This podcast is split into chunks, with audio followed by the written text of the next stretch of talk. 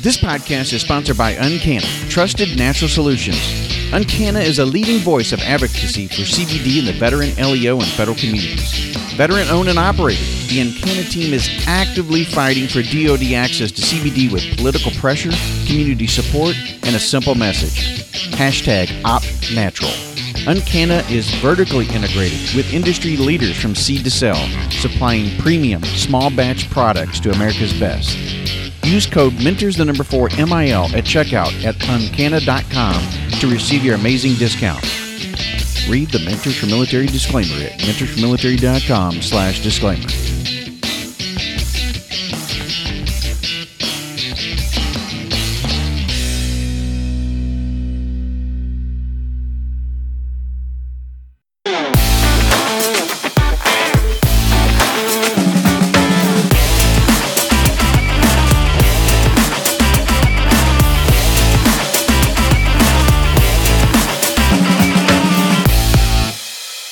So you know, Kyle, uh, we don't have like any special way of kicking this thing off. Normally, what we do is we have the intro music, which you've probably heard, and then we just kind of jump right into the conversation. It just happens. It just happens. there happens. you go.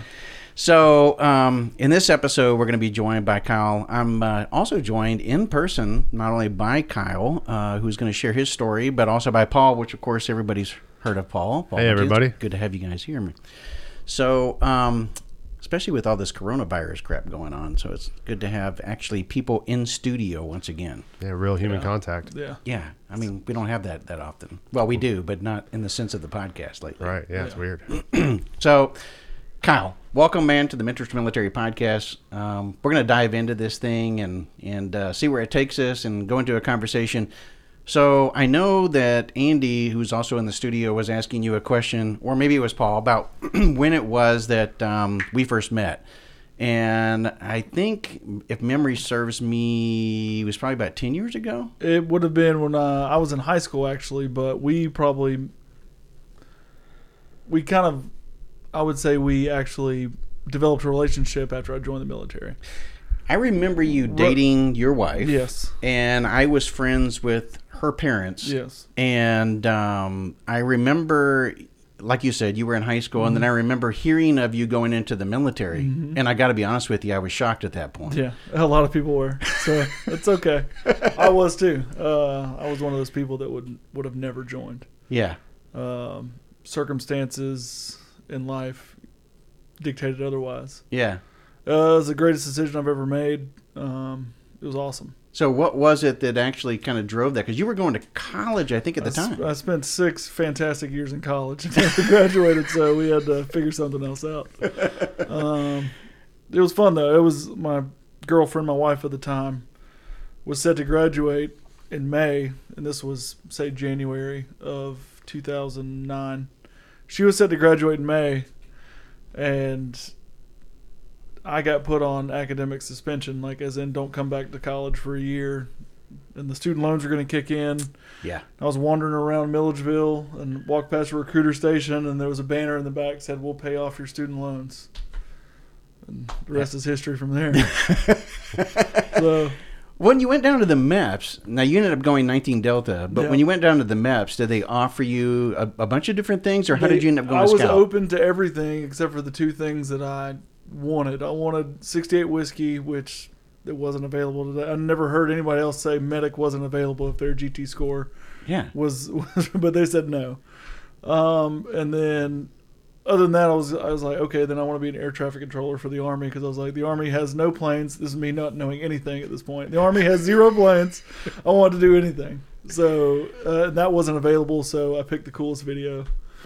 And flying Nice. Bradleys, That sounds familiar. Yeah, yeah, yeah. flying Bradleys, dune buggies, and ghillie suits, and I was on a. That's kind of where Paul ended up going into Ranger. As a matter of Yeah. fact, uh, he went 11 series, ended up Fort Benning. You saw the video, went with a buddy, if I remember correctly, Mm-hmm. and saw this high speed video, and that's how he ended up going over to regiment. It so was a really sounds- good video. it's- it was yeah. obviously really ar- the Army's marketing, The marketing, scout, the scout marketing, and the Yeah. it was fantastic. combat arms. I mean, y- you know, they've got to get that. They got to motivate the whole combat arms side of it anyway, right? And yeah, they don't tell you that's one percent of your career. Yeah, right. Did, did you get to do any of that stuff in the video? How much of the, the I've stuff never in the video never did jumped you a check it out? Bradley. I got to wear a ghillie suit. I never once. oh, I saw dune buggies once, and they were driven by seals getting off a Chinook after we humped in for four miles, and the seals landed like 800 meters out and just did a cordon with their dune buggies. I'm like, this is ah, stupid. Yeah. That- that's supposed to be me, but Yeah, never did happen. never did. One out of three is not too bad. Yeah,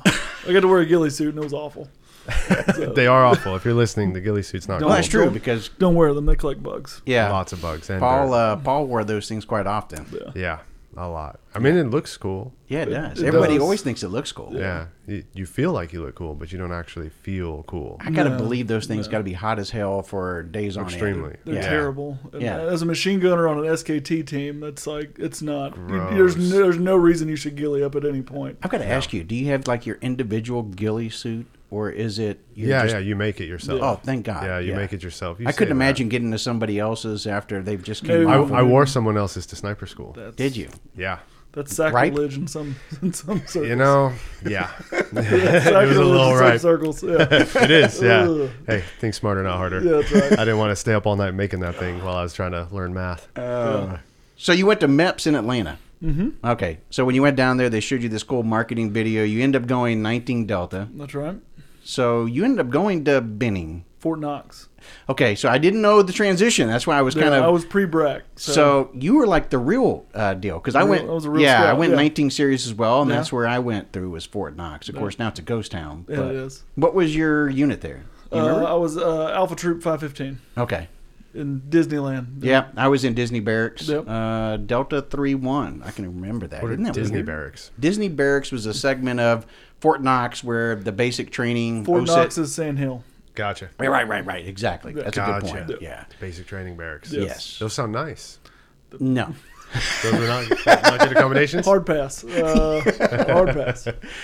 Uh, but that's where OSUT went, and I remember in when you went through, um, were the Marine Corps there, and they arrived like they they were doing kind of their own thing in Disney Barracks in the segment of it, and they'd get up late. I remember because they'd already gone through their boot camp, and we were Yep. still in like one station unit training. Yeah. And they'd wake up, you know, eight o'clock, nine o'clock. They'd come out and do some PT or something, but a little bit more lackadaisical days, you know, where ours is, you know, three months steady basic training, just like it same was with Yeah. you know anything combat arms like that. Yeah. But uh, Yeah. Yeah, they make you earn it. I was curious if it was still the same. So I got to see both sides of it. I got to see the Marines at Fort Knox when I was in basic training, and I always wondered why they were never around. Mhm. It was just always a bunch of Marines aimlessly walking around. You never see them train, never see them do anything. And then I got to my one year at the armor school before God, the branch manager, and whoever else had a hand in it got me out of the armor school. The one year I had to spend there before I got to go over to Third Brigade. Um, I saw that the Marines actually trained, and I didn't realize, but it was their their version of armor OSUT. They send their lieutenants there to learn how to. So if there's any Marines out there, the Army actually teaches you how to operate tanks. And Well, if there's anybody out there wondering, Yeah. I mean, most people should know that the Marine Corps gets all of our leftovers anyway. that's right. Yeah, So whether it be the you know weapons, the vehicles, whatever, everything. they get the hand-me-downs. Yeah. Cool. Now I have to fight my brother when I go home. There Thanks, you guys. it's awesome. Yeah, I'm sure we'll get a whole bunch Sorry, of people Matt. writing There in, you go. simplify. You know, that's not right. Tell it like it's like it is. No, but it's true. It's uh, it's one of those things. But Yeah. so 19 Delta, one of the last hard classes of Mhm. CAV school, because of Yep. course it was a Fort Knox. Um, and uh, after you leave there, you ended up going where? Uh, Schweinfurt, Germany. So I get my drill sergeant came down and said, "You're going to the 173rd. They are based out of Italy." Vincenzo. I was like, "That's awesome. Yeah. I can't wait." Wrote a letter to my wife, then fiance, like, "Hey, we're going to Italy. This is gonna be awesome. Woo! Yeah. Can't wait." And then it comes down 191 Armor, Schweinfurt, Germany. And I'm like, Germany sounds awful. I didn't know anything about Germany. I was just so I was so keyed up on either being because in in basic training you're taught you're either going to go to third ID or you're going to go to first cav. Yeah. That's it. Those are the only two cav units. Everything else, no one's cav. But then I get to I get to Germany and I'm like, one, this place is awesome. Like the food, everything, the culture is awesome. Number two, there are like real live scouts here. We had the only first sergeant at the time. Well, in in, in my limited worldview at the time, he was scout god. He was Mike Golf and Ranger qualified, Mm. and he was just uh, at one point there was a rumor he was also JFO qualified, and he would have been one of three scouts in the army at the time that were like that. So he was he was a good resource, but it was cool. I, I didn't think real scouts existed anywhere else. Turns out there's a history lesson behind that quarter cav for um, they were uh, quarter cav for or div cav for first ID. Um, so the division commander had a squadron of cav in Germany for first ID that he can Really? he maneuvered about the battlefield, Huh. which was That is interesting. awesome. Yeah. So of course I was back in the day when you know this is before all GWOT and everything Mm-hmm. else. You know when it was Cold War era, there was nothing but over in Germany, all kinds, everything. Yeah. It was armor. And Cav, I was in the 11th uh, ACR. Yep. You know it was a, the border Cav.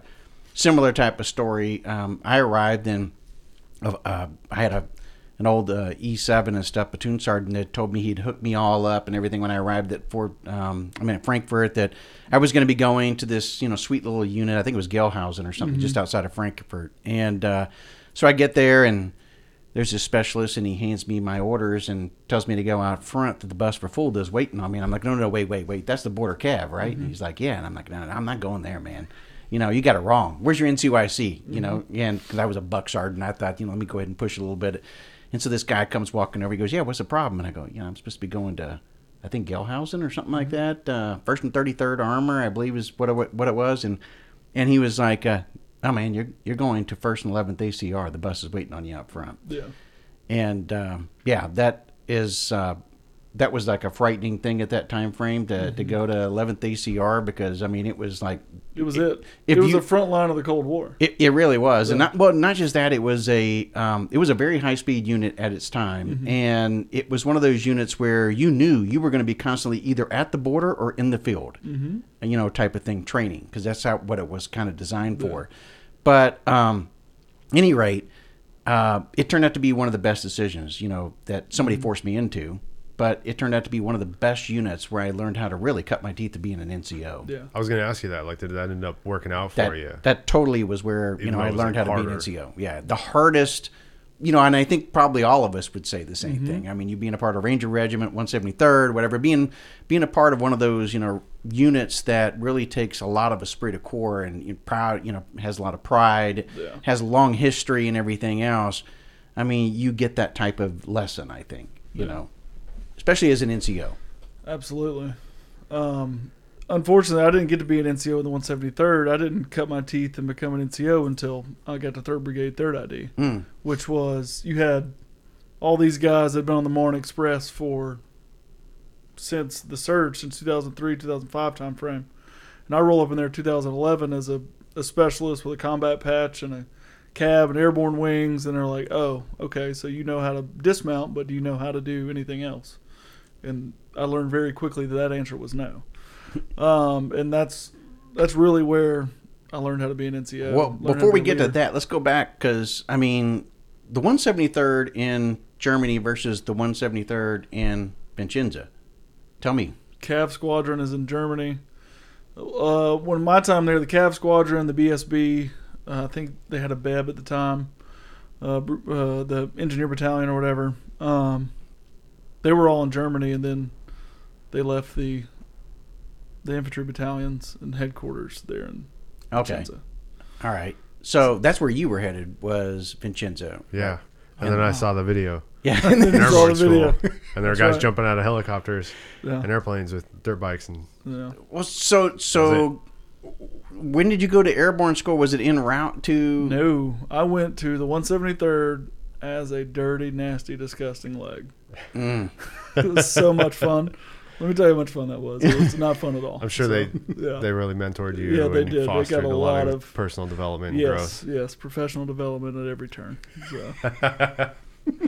Oh, man. it was uh, it was a good time. Um, I met a lot of great guys over there. Um, a lot of guys that I'm still in contact with today.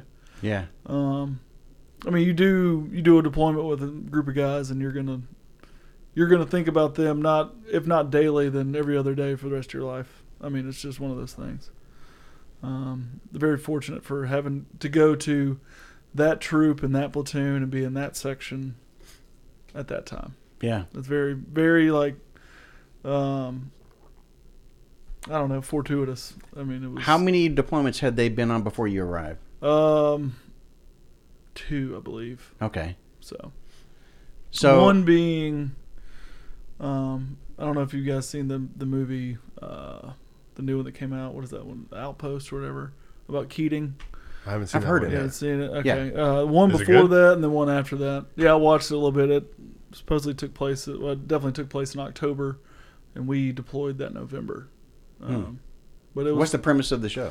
Uh, it's uh, what's his name? Romesha's uh, Clint Romisha. He won the, it was awarded the Medal of Honor, and it's his story along with the I forget the other guy's name.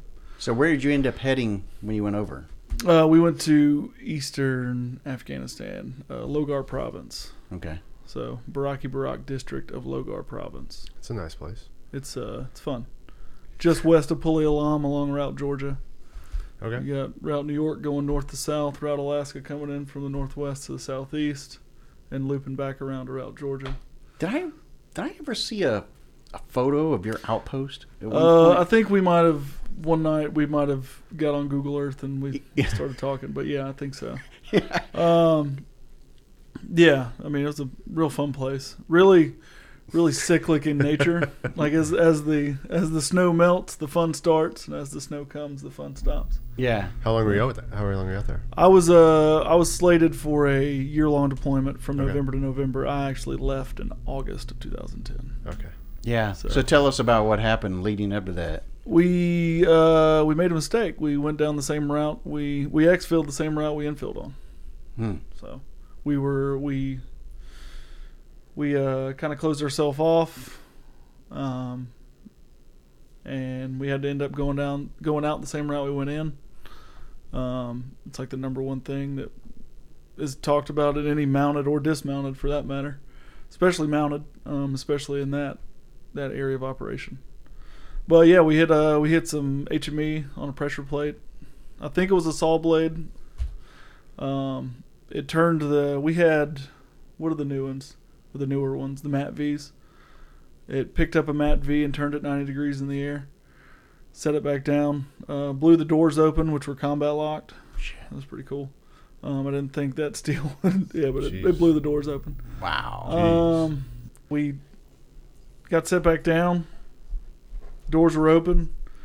Um, as far as anything I can remember, I remember dust, and then I remember being in uh, what was the name of the fob? It wasn't it's the big fob? I can't remember it now. Altimur was our battalion or squadron fob, and then ah, I can't remember it. Anyway, they had a was it a level three? Yeah. And then from there I went to Bagram, and from Bagram I went to Germany. And then Germany. I went- Landstuhl. Landstuhl, yeah. So, was this a day or a night operation? This was uh it was a it was a 20 what is it 48 to 72 hour. We didn't take rucksacks, we took we took patrol bags, so it wasn't wasn't a big operation. I think it was 3 days. Okay. It was mounted, dismounted hybrid. What we were doing was, you know, the nomads, the the Kuchi that come in from Pakistan, Yeah. bring all the they like to bring all the guns and stuff for the Taliban, drop them off. We don't know what these are. Somebody just gave us these and we dropped them off here, type thing. We were clearing their tents, which is just That's madness. it's so dumb. I've done that. It's It's so dumb. it's crazy. If you don't know anything about the Kuchi, they are nomads. They have. Um, I remember the first my first encounter with them. We woke up on the OP and there were thousands, literally thousands of sheeps and hundreds of tents that weren't there the day before. They just Wow. appeared out of nowhere. That's a big. Yeah, That's a big caravan. it was huge. It was enormous. They had full blown like camels. Like I never, I didn't know how big camels were. Camels are enormous. uh, it was really cool. Um, but anyway, they appeared, and we kind of dealt with them all summer and towards the end, uh, just after Ramadan, just before election time, just before uh, Elec- uh, after Or like after. late summertime, just before election time, actually. because 2009 was apparently an election year in Afghanistan. Um, I think Karzai was was was up for office, something like Yeah, that. yeah, and he won. Yeah. Or 2010. This would have been 2010, but yeah, same premise. Um, he uh, anyway. We um, we clear these Kuchi tents for for a day or two, and uh, we end up having to take the same route out as we took. You in. cleared tents for a day or two. We took two platoons and a another section from the MPs that were stationed with us at our cop. That's how big this. That's when I say like we had to. I've seen like a dozen or so. we had to section off. Like we had to section off this many tents. First platoon. so you're clearing a tent city. This, yeah, but a moving tent city. So we cleared this many, and then it moved, and then we're like, okay, now we got to clear this many. Like, how are you keeping track of that? You're not. No, you can't. Anyway, so it was. night. I was at that point. I was a PFC, and I was like, okay, this is. I'm going to do exactly what I'm told. I'm going to carry my saw. I'm going to go this way, and I'm going to clear that tent. Um. So we we cleared the tents. It was all fine, well, and good. We get back in. We get back in the trucks, and it's a it's a troop minus convoy clip, whatever you want to call it, out. Um, lead truck from first platoon gets hit. So the next ranking person is my truck commander, and he gets moved up to the front. Cool. They go and take care of the guys that we thought that set off the ID for the initial lead truck. So that red platoon or first platoon truck got hit by an IED, small one. Turns out it was a diversion. As we're stopped doing everything for that, up around the corner, quarter mile up the road, whatever it was, they were doing a doing a quick pressure plate job with about 300. Anyway, I've heard differing numbers, anywhere from 200 to 400 pounds of HME. So it was a yeah, yeah. it's a pretty. Well, it had to be a lot if it picked up your vehicle and turned it sideways. So did anybody else get also taken out to the fob and me and a guy who had got been in country for about 21 days. He was in the seat next to me. Gunner got lifted up, slammed down on the gunner shield. Luckily, he had his harness on. Everybody hated those harnesses, but harness saved his Wow. life. Uh, he bruised his diaphragm, spit up blood for a couple days. Um, and driver and TC both had concussion. Everybody in the everybody in the truck had a concussion? concussion. Yeah. Uh, once we learned what the definition of a concussion was, four years later, right when Right. it became an NFL issue, right. then you realize how many concussions you actually had over that twelve or not for me that nine month span, yeah. and it's it's a, A lot. shocking amount.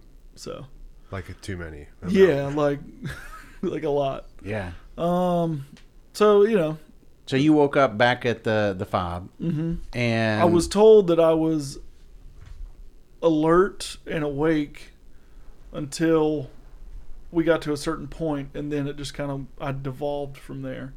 So there was like an adrenaline rush, the best I can put together. There was Sure. like an adrenaline rush, and then I get set down, and then start to decline from there. Hmm. So we get back, and crazy thing about it, you think someone's going to call your family for you in this situation. Right. Angela, my wife, can attest to this today that they gave me a phone, pulled my blue card, called the number on the blue card, and handed me the phone No in way. this super concussed state. Wow. What, did you say? Uh, Angela said I was just sitting there like stuttering on the phone, and then I handed the phone to somebody. oh my god! That and like, then, then the nurse, the bedside nurse, like talked to Angela and told her. That doesn't seem like a good. well, with. Angela being a nurse, thank God, at Yeah. least she could ask the right questions. And Exactly. otherwise, Yeah. Um, yeah, they said it was back on the home front. It's he, it's weird once you once you get because the when you piece the pieces together, you have stories from your buddies that were there, stories from your leaders that were there, and then stories from actually now we have a view from stateside yeah, to there.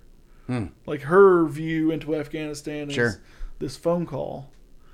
Broken broken up phone call, delayed on top of trying to talk to somebody who is incoherent at this point. I, I remember as a fourth party. Mm-hmm. I remember hearing it, you know, third hand type of thing, and and of course I heard that you. I I think I didn't hear about it until you were in Germany, Mm-hmm. if I'm not mistaken. And at that time frame, you know, it was Angela going over, Yeah. and you know, that was the first thing that came to my mind was, okay, she needs to be there, you know, type of thing. But I've known situations where, you know, it's so bad that they're sending the individual back Mm-hmm. that they don't allow the family to even come Yeah. because it, you, you know you almost be crossing in the night type of thing. Yeah. you know, uh, because I got to get them back to Walter Reed. But Mm-hmm. you that wasn't your situation. They offered me, um, what is it, permissive TDY? Not permissive TDY, what was it? Convalescent leave. Yes. Um, and me being the private at the time, I was like, I'm going to go back. Even with this traumatic brain injury and these discs that are compressed in my neck, I'm going to go back. And it, yeah, there was, I went and talked to a neurosurgeon and they were like, no, there's no way you're going back. You're lucky we don't fuse your neck together like right So now. So what what was it? C four or five? Yeah, the, the lower uh, C spine was Mm. compressed Yeah, and it just took time to to heal. Really, you just wait for that kind of little physical Nerve, therapy, a little arm. yeah, a lot of Um, lot of lot of numbness, stuff like that. Yeah, I've had I still have that pain. Yeah. and shoots down my right arm, Mhm. goes all the way down to my thumb, Goes my through finger. the ulnar nerve Yes. right here and just shoots. Affect- Sometimes it affects my tricep Mm-hmm. and my bicep. You still get the twitches. Um, no, no, don't. Yeah. I don't get those I get now every now and then it'll just start to really. start to twitch. I don't know. And your your lower fingers, Yeah, which that's typically higher. yeah, yeah. I don't know. I'm just. I'm, I'm not going to say that the army misdiagnosed me, but I've been misdiagnosed by the army on other things. But this Yeah. isn't this isn't that type of forum. But I'm just saying what I got is the lower C spine was compressed. Hmm. There's X-rays of me. They're like, okay, bend your bend your neck down, and you'd bend your neck down, and it would just go just like this. Mm-hmm. And then they take further ones, and then I can start having flexion in my neck.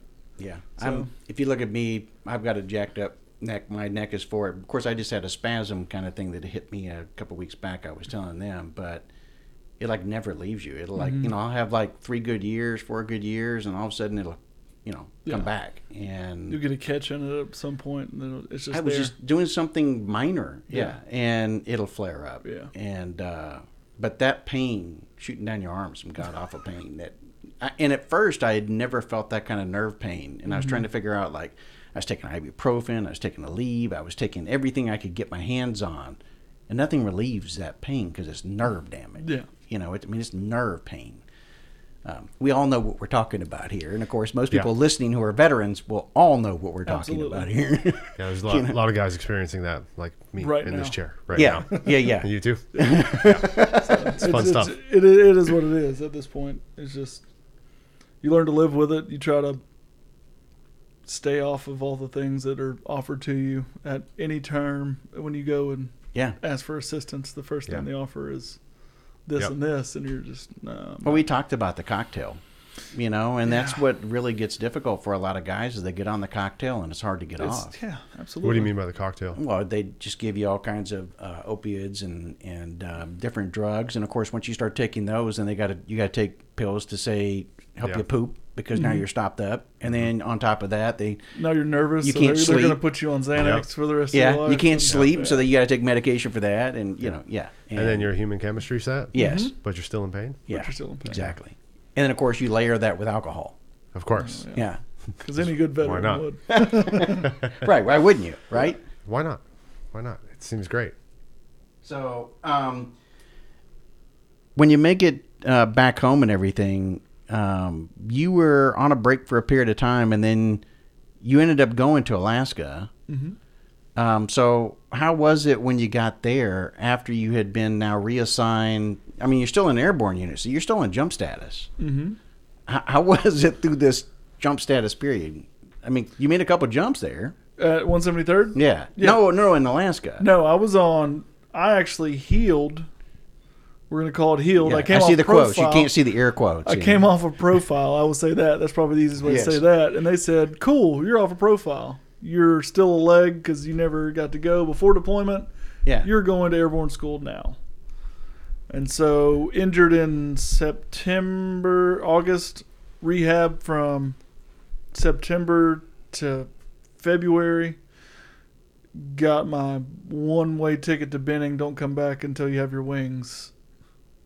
Type thing, and Hmm. so got to spend three weeks at Benning, get my airborne wings, go back and jump. Um, and then came time to branch manager called and said, "Hey, let's let's talk about you re-enlisting or whatever, uh, or who is the the NCO that's for every squadron or battalion, the re-enlistment guy, the guy you run away from." Um, he comes around and says, "Hey, they need people at Benning." I'm like, "Well, I'm from Georgia, so there's a thought." And I said, "Tell me about it." And two days later, I was signing papers to re-enlist and go to Benning. Little did I know that I was going to the armor school, not Third Brigade Third ID. I was not ready to go to TRADOC after being in Force Com, being 173rd for that, that amount of time. That's you a- were in 29th Infantry, right? No, I was in uh, 316. Oh, okay. Yeah, so Still, it's TRADOC. Still very TRADOC. Yeah, yeah. Like the most. Which, of TRADOC. course, So what was now your, it what was your Benning- role there? I was uh, get ready for this. I was a driver for lieutenants for their gunnery cycle and their field cycle. What you would like transport them back and forth? I would be the driver in the field, so they would all take turns learning how to be lieutenants. And here's Specialist Neil, like driving them around, and they're calling me driver, and I'm telling them to shut up. I'm not your fucking driver. um, they're like, well, and whatever they would, it would end right there, and then here's me like trying to lead them along as a specialist, and I, like, you may want to camouflage the vehicle. Okay, so let's camouflage the vehicle. You may want to get the camouflage from behind you, not in front of you. Oh yeah, that makes sense. Okay, um, yeah, like you may want to turn that around. That leaf is shining that way. It looks dull that way. Just like there's mud over there. You can rub that on the headlights. now, to- is this OCS or IOBC? Like, or this basic? is uh, what is it? Armor, armor lieutenants, whatever they. What is that called? Is it their like basic course type of thing though? Like, No, what is it? It's like after they've graduated their RTC program or they've gone through OCS, then they go to okay, got you. yeah. Um, It's their branch school. it's their branch Okay. school, yes, for them to get branch qualified. Got you. Uh, it is so much. Oh, it's so Fun. much fun. Sounds extremely painful. Oh, it, it is awful. Um, no offense to any of the future lieutenants out there or lieutenants that I may have driven around. You guys were terrible back then. Though, so. um, They won't remember you. Yeah. But I remember during this time frame that I was trying to do everything I could to try to help you. I had to and- call Fox and Yeah. whoever else you knew at Benning, please get God, me I was, out of here. I was trying to do everything I can to get you out of that hellhole. and you then, know. thank God. Not that it was Benning's a hellhole, but just the unit. no, yeah, no. yeah, Fort Benning is awesome. yeah. Fort Benning is the Army. Back when they had a ForceCom unit, a TRADOC unit, and the Rangers there all at the same Yeah, time. I was there. The It most was- Army post. It was fantastic. When it was the home of the infantry? Yeah, Like it it's was supposed the to home be? of the infantry. Well, it's the yes. home of maneuver. It's the maneuver center of excellence. You're Yeah. welcome for We're gonna fight after you know what this. I mean? Get with the program. Yeah. It's the home of the infantry. I, I still have a hard time with that, by the way, Yeah. because again, you know, Me too. seeing yeah, well, seeing Fort Knox go Fort away Knox, and they yeah. move it to where I remember the home of infantry. hmm You know, I, I totally agree. I understand. It'd be like the infantry moving up there to Fort Knox. It wouldn't make sense either. No. Yeah, No, it makes no sense. hmm yeah, Above my pay grade. But yeah. I still don't Uh, quite understand that whole thing. I know Don's tried to explain it to me, you know, about how now it's all generic, everything, you know, it's Mm-hmm. all the same. Yeah, it's just it's very odd to me. I don't know. At one point there was branches specific for a reason and well, it's just maneuver and support at this point. yeah. Anyway, um so around this time frame what happened? We, I, I go to 316. I, you know, drive these lieutenants around for a year. Then I get a stroke of luck and I get to go to 3rd Brigade, 3rd ID. I get there and I immediately, immediately get recognized like, hey, you're a specialist. You've been in for a little bit. You have common sense. You're going to the board. Get ready to go to the board. So I go to the board and I pass the board, flying colors, and I become an NCO. And I basically learned how to NCO from there. And I, a lot of those guys I may not like, but I definitely respect.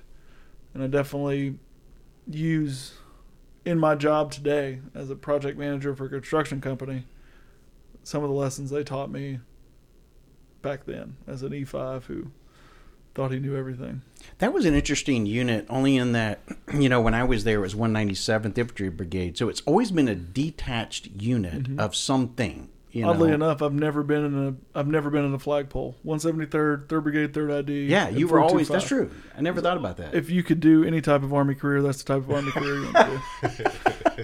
yeah, yeah. So, because Yeah. the MCO commander at Benning did not care about 3rd Brigade, 3rd ID. He Yeah. cared about everything else on post. yeah, it was just trade TRADOC. Yeah. That was primarily their focus. And of course, you know, you got USASOC that's Mm-hmm. sitting there on installation. So um, they're not going to mess with those guys. No, No. no. Yeah. No. And then I think, you know, they had the engineers there. And that was pretty much it. Go build your bridge and get out of the way. Oh yeah, those guys were there. I yeah. So you left there, though, and you ended up going to Alaska. Going to Alaska. Yeah. Now, that was an airborne unit. That was an airborne unit. And it was one of the only airborne units that's up there, right? Uh, because that's where you can see Russia from there. Mm-hmm. Yeah. Well, Yeah. That, that's what they say. But Yeah. yeah. We had a we had a lot of fun up there. That was a new type of army suck because there's army sucking and then there's below zero army sucking. Yeah. So Yeah, what's that like, man? it's awful. That It's sounds awful. You should go to cold weather leader course. I shouldn't. No. No, No. I shouldn't. So, uh, as being a Georgia boy, uh, saw a little bit of snow in Germany. Got to go, you know, snowboard a little bit in Germany. Saw a little, you know, a fair amount of snow. yeah. I get up there and we're having. I'm driving up there and I'm in Northwest Territory, coming out of Dead Horse, going into Alaska. It's August 27th, and it's snowing. I'm just like, holy shit, what did I get myself into? Um, I get to Anchorage. We spend about 30 days there. Wife gets there. She's there for two weeks, and it starts snowing on September 30th, and it doesn't stop until April. And that's that was our first winter. It was just she was pregnant. We were, you know, expecting our second kid, and it just kept snowing, and it was, and it got dark, and it stayed dark Yeah. for a long time That's, yeah, because that time of the year. long time. Uh, and then I'm getting to a new unit, trying to assert myself. We're going to gunnery, which thank God we were going to gunnery, not doing something else, because I'm I'm good at gunnery, um, and I can you know make my way through there. And I find a place, and they name me a section leader as a E5 in an airborne unit with plenty of available E6s. They're like you're an e, you're an E5, but you're you're ready to go, so you're a section leader. Um, and that's kind of how my entire career's gone. Really, I've always worked to level up. Except for the very end when I worked several levels up, yeah. um, like a lot of levels up, which really padded my resume, which was awesome. But Alaska was fun. It was uh, it was an experience. My wife would say she had a terrible time. I thought it was cool. Um, I wouldn't want to live there again, but I definitely want to go there again. at Some point. Yeah. So, how did the traumatic brain injury, the concussions and stuff affect you, and especially your neck in, at this time period, especially in the cold In the and jump status? getting back on jump status and you know hitting the hitting the ground at a high rate again really started aggravating some things. Mm. Um, not to say that you know at Benning stuff didn't flare up, but it really started to show his head, show its its head with me. One getting a little bit older, hmm um, doing doing airborne things again, which doesn't sound very. I know a lot of guys are probably thinking, well, it's not that really that hard being airborne. You hit the ground, you, you know, you PLF, you you roll up into a little ball, and it's fine, right? But you got to think like I'm, I get taped every time I, I weigh in after a PT test, right? I got the, the 19 inch neck. I'm hitting the ground like a sack of shit every time. like, where's Sergeant Neil? Well, he was the 11th person out of the bird and the first person on the ground, and that crater is where he landed. Not so aerodynamic. Not so aerodynamic. Like I hit. There's never once. Well, I I won't speak. I won't say never. My last jump, my first sergeant put me number one jumper. It was a beautiful Alaskan day. It was like almost 70 degrees that day, and I actually, all 230 pounds of me at that point, uh, hit a thermal, and I never thought that that was possible. And I was the third person on the ground after being the first person out of the bird, and I never thought that was possible. Wow. It was really cool. Wow. I felt like I was, you know, 140 pounds, and Well, you're like six. or the little like accountant girl that just stays up in the air forever. How tall are you? I'm six four. Six four. Okay. So yeah. when I was in, I walked around about anywhere from 220 to 230, and now obviously yeah. post army. You're is a like lot. 185. But Yeah, 190. Yeah, something like that. Thanks, guys. Trimmed down. Thanks, guys. Nice and lean. Mm-hmm. So I want to talk a little bit about the uh, traumatic brain injury and stuff, and then the concussions and stuff that you sustained. Because Paul just had a procedure. I mean, this is like total fresh. I mean, we're talking Yeah, two three days, ago. Yeah, Two two days days ago. Yeah, Monday. Monday. Yeah, you've already lost a day somewhere. I've lost a day. I feel so good. Or is it that or not? No, really, I feel Oh. great. I feel amazing. So yeah. ta- tell a little bit about uh, because I think it's going to fit in a lot with what our discussion here because about you know today trying to deal with the concussions and traumatic brain injury. A lot of people, you know, they couple it together, and we've talked about this with most uh, post traumatic stress. sure. Very different situations here. Well, it's Yeah. a, it's a different injury. Yes. Yeah. It's a different mechanism, but it's overlapping symptoms. Everybody So- sees the Venn diagram, right? The Army's Venn diagram of maybe you didn't hurt your brain, maybe you, you don't feel good because of this. But what happens if it's both? And then they Yes. overdiagnose the PTSD, yes, which they did for me for a while, and they didn't take care of the TBI. exactly, and then you you don't get resolution because mm-hmm. they're giving you pills that help in the short term, or mm-hmm. maybe they help in part, Yeah. or you go and you do talk therapy, and I've done a lot of that. And I'm like, okay, this is okay, but Yeah. it feels like there's a, a missing ingredient. There's a missing piece, you know. And I knew from the get go because I don't present PTSD symptoms um, at the rate of frequency that most people who've been through what I've been through do. Um, but I present other symptoms. I'm like, I've been concussed by explosion thousands of times, thousands of times. And you, you go and you tell the doctor, like, well, but you deployed six times, so it's got to be PTSD. And I'm like, I don't know, man. I've never had a nightmare about the war. I've had a nightmare about my sergeant major asking me to find my ID card or something like that. But Yeah. I've never had a nightmare about the war. I've never had a flashback or, you know, certain Yeah. things are kind of missing from that. And the we're starting to learn about TBI and we're starting to address it, but the access to it is it's just not there. So I was lucky enough to meet somebody outside of the military and outside of the VA healthcare system, and they recommended a stellate ganglion block to me. And You ever heard of that? Is that the one that goes in the nose? no, that's the coronavirus test. No, no, no. The one, that, one that goes in the nose. What is that? Where they put the lidocaine on the the nerve that's in the back of your nose? Um, I don't know if they do that through the the nose. In my case, they went through the neck. Okay. And it, you know, they go by your vagus nerve Mhm. and then um, in your fight or flight yeah. center. And it's a fast procedure. It's very easy. It's painless, but it resets your fight or flight system. So that cycle of anxiety where your body's telling you something's wrong, something's wrong because you have all these physical injuries, and your Mm-hmm. Yeah. mind is telling you your body something's wrong, something's wrong because you have traumatic brain injury. Yeah. It just stops it. It just resets it, and now you're out of that loop, like the blue screen of death on a computer.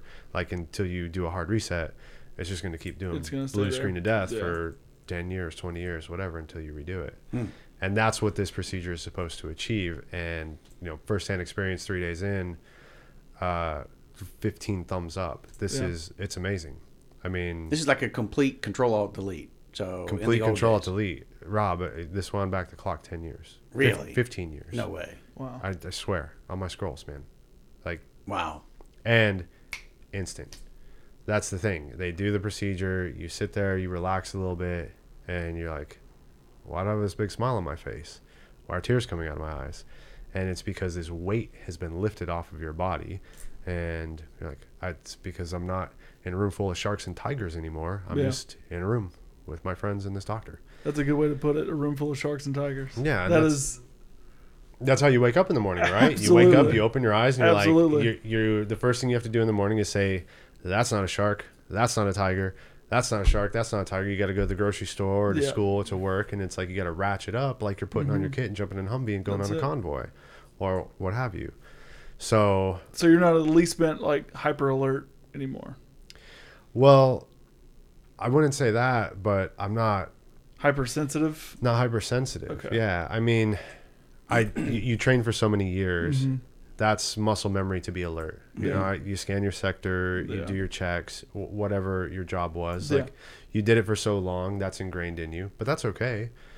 as long as you're doing a practical threat assessment. Like, Yeah. I'm here with you guys and nice place. There's The threat know. is low. exactly. So- So keep your wits about you, look around.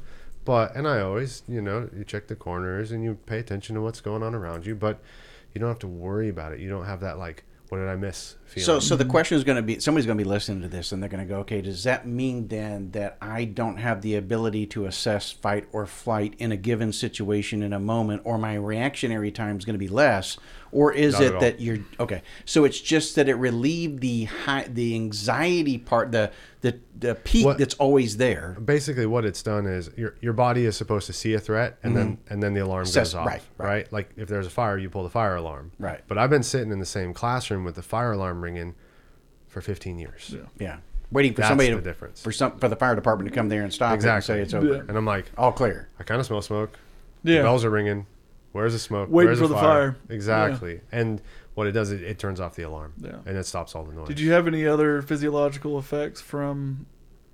For me, Um, I think I've recently been diagnosed with AFib.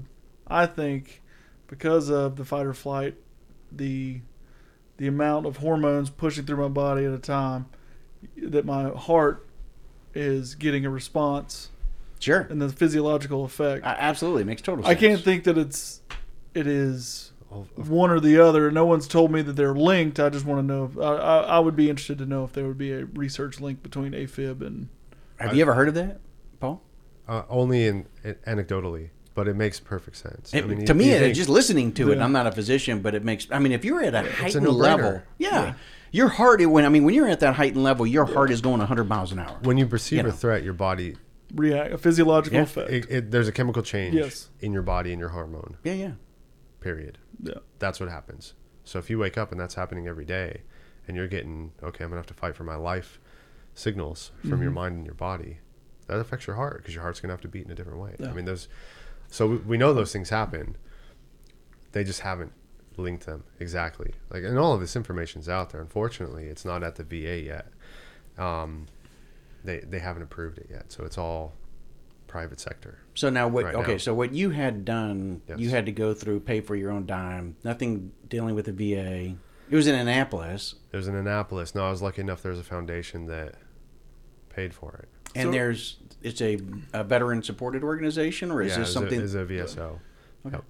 So if I had to pay for it out of pocket, how much would it cost? About twelve hundred bucks.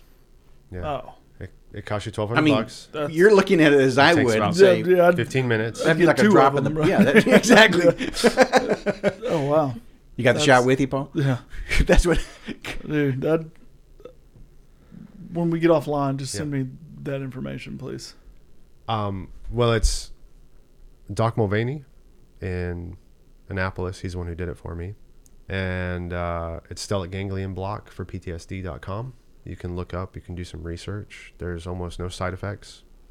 Yeah, what was it that they gave you as far as like warnings ahead of time? Like, hey, Paul, you may experience. You know how that typically when you take any type of drug, there's a 14 page, you know, in small this fine is print. this is a local anesthetic that's injected into your body. So if you're not allergic to what the they give you at the dentist, you're probably going to be just fine. Hmm. You know, I mean, I'm not a, I don't, I'm not a doctor, obviously, but if you're not allergic to local anesthetics, then it, it shouldn't be a problem. This isn't a, uh, the medicine they use is not a drug of abuse. It's not. There, there's no, there's no other mechanism. It's just a local so anesthetic. let's try to talk about some of the science of it. And I know you're not a, a doctor, but I mean, when, when the I'm I'm really fascinated by this. When the needle goes in Mm-hmm. to that segment of the brain, what in effect it's numbing this fight or flight reflex, but it's it's doing it um, where it's supposed to be sustained for a period of time, or is it for? I mean, is it forever, or it's, is it? it's very durable. So if you let's say you got an SGB or a stellate ganglion block and you went out and you went right back into a room full of tigers and sharks. Mm-hmm. Well, that that's going to trigger that loop. And if you have if your mechanism's damaged from TBI, and this is my understanding of it, I could be wrong, then you're stuck again because you're stuck in the on position from the damage that you Okay, so you it's like received from the trauma the the, first reset button gets stuck in on at that point. Exactly. So you got kind of got a faulty button. So Yeah. but I know people they've gotten them as early as 2014 and Okay, still so- working. Right. I was gonna. So you know people who have had this procedure Yes. done which is why I did it. That's why I let six somebody. years later, Yes. five years later, or whatever. Yes. And that's what was so compelling for me to do this. You look at the alternatives. Like I, I can take a pill and I have to take that pill every day. And maybe I have a psychotic break. Maybe it uh, changes my digestion. Maybe I gain 30 pounds. Maybe I Destroys your liver. destroys my liver. Maybe Yeah. I'm taking pain pills or what have you. Or I do this and it's lasts for years and years It's- it seems like it's minorly invasive as long as the. I mean, he's a doctor. I guess You're- he's going to be. You're not supposed to drive home. hmm you're supposed to have somebody with you. But I'm telling you, if I had to get up off, up off that table and get in my truck and drive back home, I would have been fine. I did not do that. But just like a regular record. anesthetic. I mean, if you it's like going to the dentist. It was more. I would go do that before I went back to the dentist and got fillings if I had a choice. yeah. Well, I talk out of my head whenever I yeah when I come back from the dentist sometimes. yeah. Yeah, no, I mean it's it's even even less invasive Really? than that. Okay. Wow. Yeah, I, easier than going to the dentist. Yeah. and you know, personally, anecdotally, extremely effective. Yeah. I, I have. I'm telling you, Rob, I haven't felt this good since I can't remember when. yeah. I feel like my old Any self. medication or anything you have to stay on None. afterward? None. None. Wow. Interesting. Yeah, it's really interesting. So the guys that you've known that's had it, say four or five years ago, Mm-hmm. um, obviously everything's still going well enough for them that Yeah, I mean, it depends on what your lifestyle is, I guess, from what I know, but you may have to do it every couple of years. It may last. I heard of one person that lasted 10 years. That's how durable it's supposed to be. Now, I don't know the, the circumstances of that patient, sure. but I mean, that's a long time. Would you pay twelve hundred dollars a year for the rest of your life to do it? I'd pay $10,000 a year for the rest of my life to do it. I pay. I, well, you got to think, and and Rob knows this, you know, because we communicate quite Mm-hmm. closely. There's times when he can't get a hold of me for a week or two weeks, Mhm. and that's not because I'm a, an asshole. I've wondered about that. I mean, I am, but it's because there's just too many goddamn Tigers tigers, and and sharks in my room, Yeah. and I can't pick up the phone. So to give you a good, good example, like when my phone rings, the first thing that goes through my head is like, uh, the alarm bells start ringing. Since this procedure, the phone rings. I'm like, okay, I'm just talking to a friend, like a normal human being. That's the same way I am, and I'm I got a very phone-driven job, and I have phone anxiety. Exactly. Why? I don't Dude, you're know. six four. I don't You're a know. Cav I Scout. Like no you idea. can just Hulk smash through any But, problems like, that are in front of you. You're the big man on the block. what are you afraid of? I don't know. Nothing. It- But- same, same way when I'm driving. Same thing. There's, and like you said, like imagine everything around you is sharp and pointy, and you can't move left or right, or you're gonna stab yourself or poke yourself or something. Tigers and sharks. So yeah. it makes complete sense. Yeah. No, that's a that's a I think a great description. I think a lot of people are going to be listening to this, or at least some that's going to listen to it and say, "Oh my God, I'm feeling the exact same way." Yeah. They may have not heard about this procedure. Or if they had, they're going to be curious to know if there's somebody that you know could describe it a little bit further. And of course, you guys have. You've been Yeah. able to to say, "All right, hey, this I, this is somebody I've these are people I've known that's had this mm-hmm. procedure. I've had this procedure.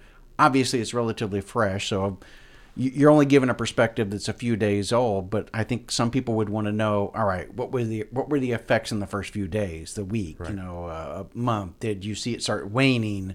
Um, you had to take a couple rests and everything, even coming, you know, Sure. here and stuff, you know, to make sure that everything's fine. Of course, you know, I'm in Atlanta, Paul's in New York, so he came down and um, you took a couple breaks. Some of that was probably just Right. because you wanted to take a couple breaks, but some of it was also because you needed to rest. Well, know.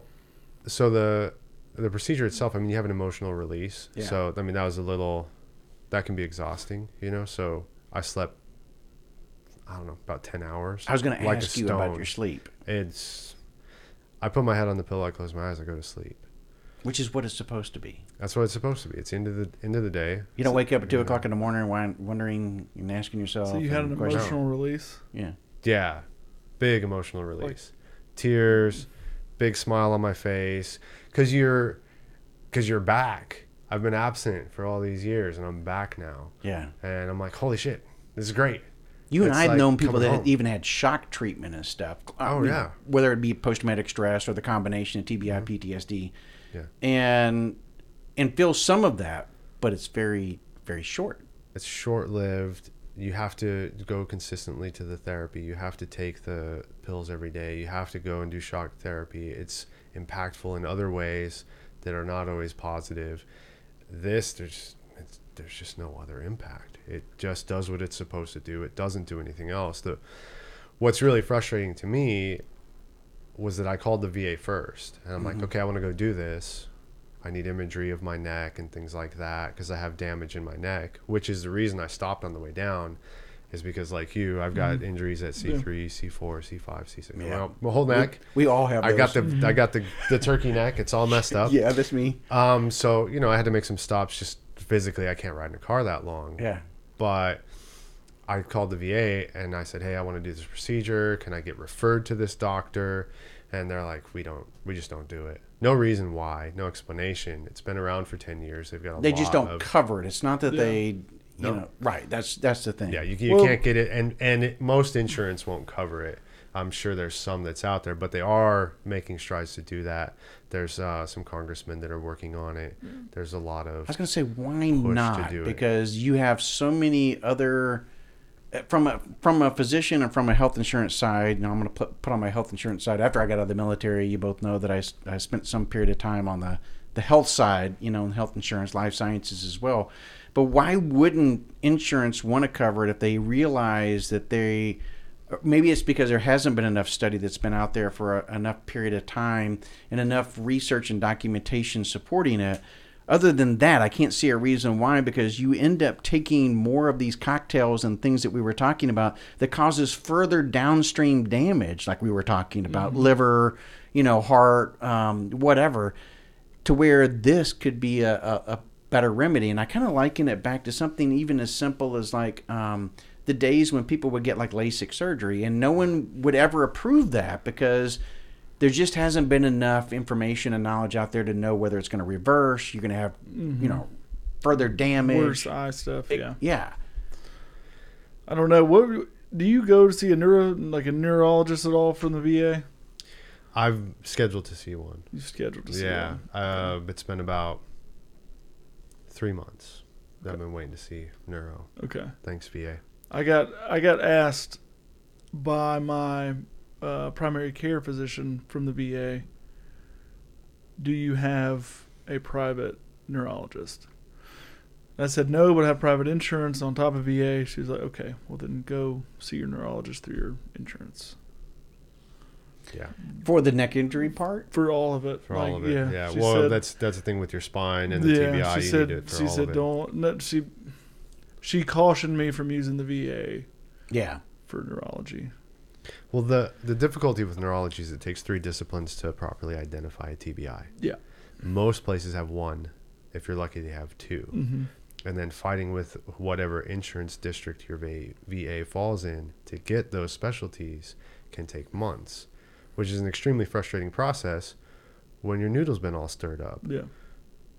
And that's the problem. Um, I'm working on an intervention with a soldier right now who has TBI, and he's getting pushback from his providers because they're like, well, you didn't call us on time or you didn't fill out this form. And I'm like, this is a guy who has traumatic brain injury. Hmm he has diminished function of his mental capacities. And you're asking him to coordinate three or four different providers and schedule them all at once. And that's too big of an ask in this case. And so there's there's a disconnect in that sense when it Absolutely. comes to TBI Absolutely. it's look if I could just do these things then I wouldn't need to see these doctors Right. that's why I'm here Yeah. Right. you know like like you i mean you're you did what you did in the army for years and years and years and there's a reason you don't do that anymore you know like i had a career where i was responsible for a lot of things and a lot of people and i handled all of that pretty well until i got to a certain point and my injuries sort of i sort of succumbed to them and couldn't do it anymore Yeah. And now they're asking you to do all of these things it's like well if i could do those things would i'd still, be, wearing my that. fuzzy french hat Yeah. and yelling at baby rangers Yeah. man but i can't Right. so this is why i'm asking for help so there's a big Yeah. disconnect there um, there's also a big disconnect in how you can access care outside of the va system you know so it's I mean, the, the problem's manifold. and we've talked about this. This is one of Sure. the biggest challenges I think the veterans find is trying to find and navigate this pathway that we're talking about. Who to go see, how to then you know get the right care, understanding what care is available. You know where those resources might be that could provide financial assistance. I mean, like you're saying, uh, the the average person or normal person this may not be too much of a challenge because they're going to keep digging and searching in order to find those answers. Where somebody, I'm, I'm guessing that has you know what you guys are describing with traumatic brain injury is it becomes more of a burden to layer all those different things on top of more of a challenge. Sure. Um, to be, it, you almost need a case manager. You, you need a, Oh, a 100%. project manager. You know, somebody that can shepherd that.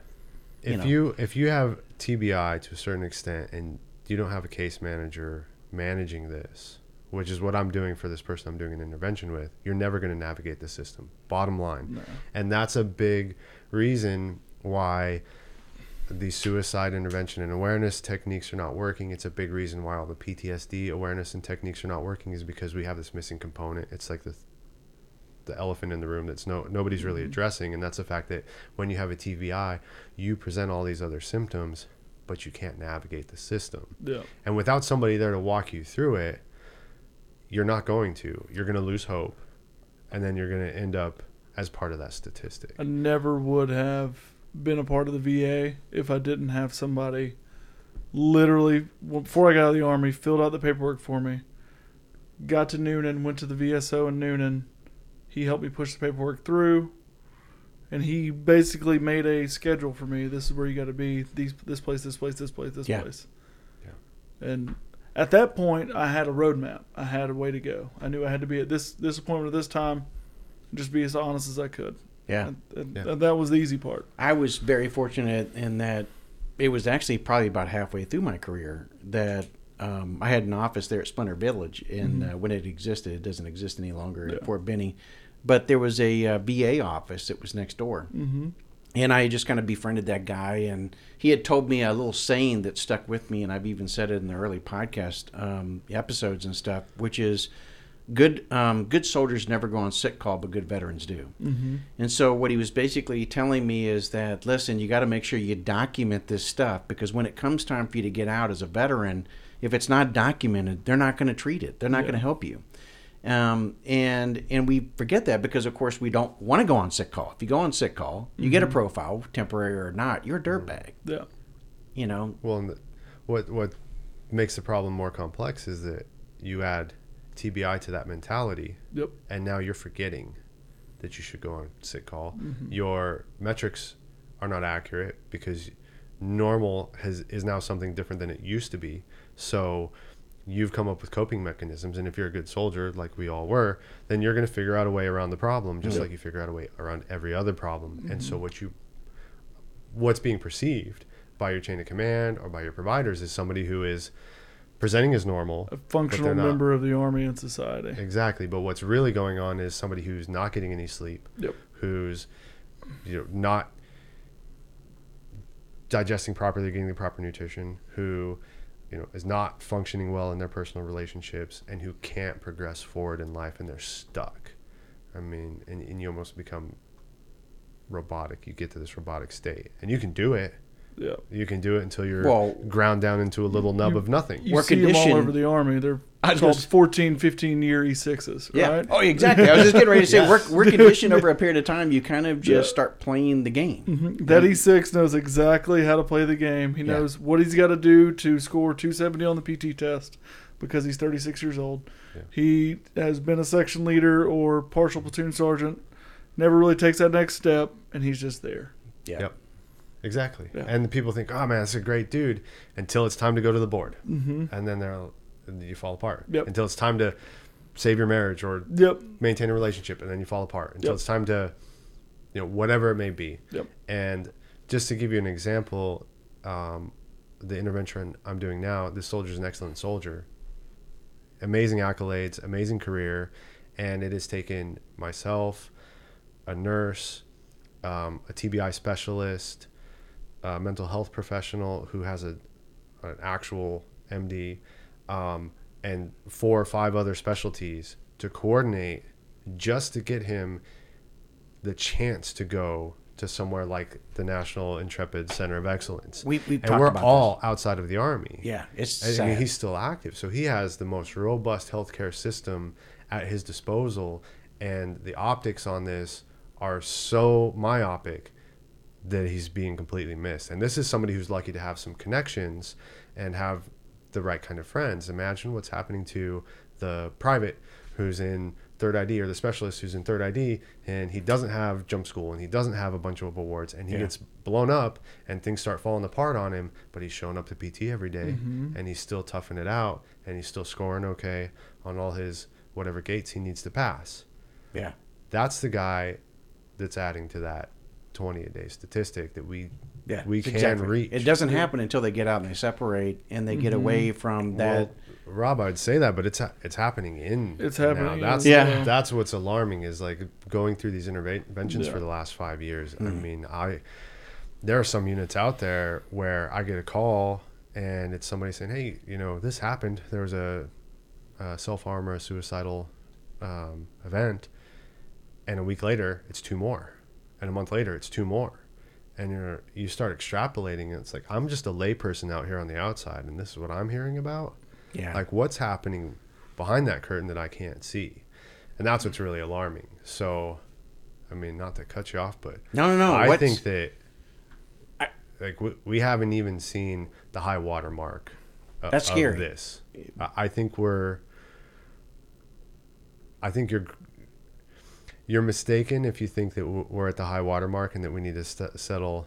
Oh, like I definitely 20, don't 20 think a that. day. I think that Oh no. the high at water mark is around 40 a day if Yeah. we don't do something. Well, and I think if you break that down to, um, so usually the 22 a day is, I believe, more representative of the total veteran community, which that goes all the way back to World War II. There are still survivors, you know, Korea, Vietnam. In a lot of those cases, it could be very different circumstances as to why they chose to um, commit suicide that have maybe nothing to do with post traumatic stress or TBI. It could be something entirely different in their situation. We don't know, uh, but it's kind of like the coronavirus today, where it just kind of gets lumped into there uh, Sure. because maybe they did they test positive, but they were you don't know. Um, You know those other symptoms and everything else that went along with it. But my, my point is, is that if you just measure um, the GWOT period, you know, or at least Yeah. the people since 9/11, I, I think you might find a very sobering statistic that's very much higher than the 22 a day. And if nothing else, we need to be concerned about those metrics and those individuals because we've never been in combat in a war this long. Well, and we're recruiting people to the same conflict under Yes. the same metrics, under the That we same haven't improved guidelines upon. that we haven't improved upon. Right. So and they weren't even born when it happened. That's scary as hell, you know. Right. Yeah, that's weird too. You could Yeah. be a 19 year old. Uh, Are you born on September 11th? You could be 19 years old right Well, now. we all know somebody whose son or daughter is serving where they served overseas. Yep. Yeah. Someone we served with, and now they're fighting in the same places that we. Well, there's stories in. of fathers and sons. You know, like Lieutenant Colonel Fulbird and Lieutenant son, or Mm-hmm. Sergeant Major dad and specialist or PFC son in Yeah. the same unit. Yeah. Yeah. Uh, Fighting in like the same that's place. yeah.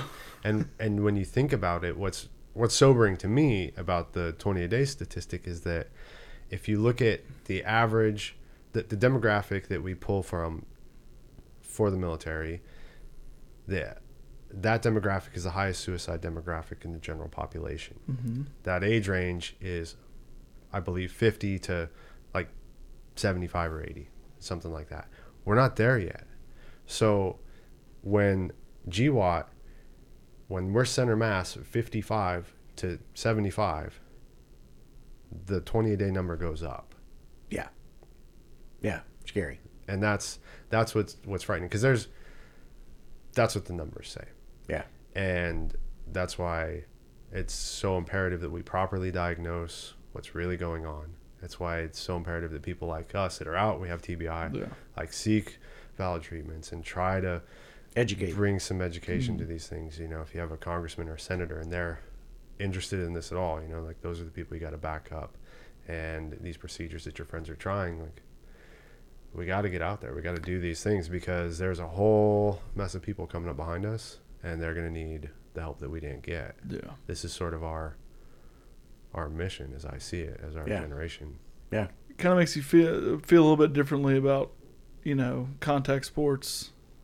Yeah. As a whole lot as well. different. A lot Yeah. different. Yeah. Like we, you know, my son asks all the time if he can play football, and I'm just like, well, I mean, the research is there. Yeah. Geez, I Yeah. can remember even in high school being so stupid and um, you know running into guys to hit helmet to helmet because Mhm. we thought it was cool to see Yeah. if we could knock each other down. Yeah.